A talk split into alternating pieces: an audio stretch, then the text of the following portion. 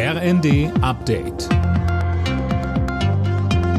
Stündlich neu auf den Punkt informiert. Ich bin Dirk Jostes. Guten Morgen. Heute treten weitere EU-Sanktionen gegen Russland in Kraft. Damit gilt ein Embargo für mit dem Schiff transportiertes russisches Rohöl. Dennis Braun, und auch der Ölpreisdeckel könnte heute schon greifen. Ja, damit gilt dann eine Preisobergrenze für $60, also 57 Euro pro Barrel für auf dem Seeweg transportiertes Öl aus Russland. Das darf mit dem Embargo dann zwar gar nicht mehr in die EU kommen, aber durch einen gemeinsamen Beschluss zumindest auch nicht mehr vergünstigt in sämtliche G7-Staaten sowie auch Australien. Damit wird es für Moskau deutlich schwerer, die bisherigen Sanktionen durch Verkäufe an Drittländer zu umgehen. Der erste Flüssiggastanker kommt offenbar Ende der Woche in Deutschland an. Das geht aus Daten des Portals Marine Traffic hervor. Das norwegische Schiff wird Wilhelmshaven demnach am Samstag erreichen.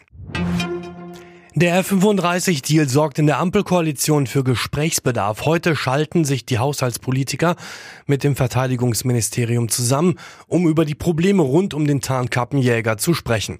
Mehr von Tim Britztrupp. Die F-35 sollen die veralteten Tornado-Jets ersetzen. 35 Stück hat Deutschland geordert. Kostenpunkt rund 10 Milliarden Euro. Es gibt allerdings einige offene Fragen. Unter anderem muss wohl der Flugplatz Büchel in Rheinland-Pfalz aufwendig modernisiert werden. In einem vertraulichen Papier heißt es, dass mit zusätzlichem Finanzbedarf gerechnet werden muss. Außerdem ist fraglich, ob das Ganze rechtzeitig klappt. Die ersten der hochmodernen Flugzeuge sollen ab 2027 eingesetzt werden. Die Gesundheitsminister von Bund und Ländern beraten heute über die Maskenpflicht, unter anderem in Bussen. Mehrere Länder wollen sie schon jetzt abschaffen. Hamburg beispielsweise will lieber noch den Winter abwarten. Bei der Fußball-WM stehen die nächsten Viertelfinalisten fest. England setzte sich am Abend mit 3:0 gegen den Senegal durch.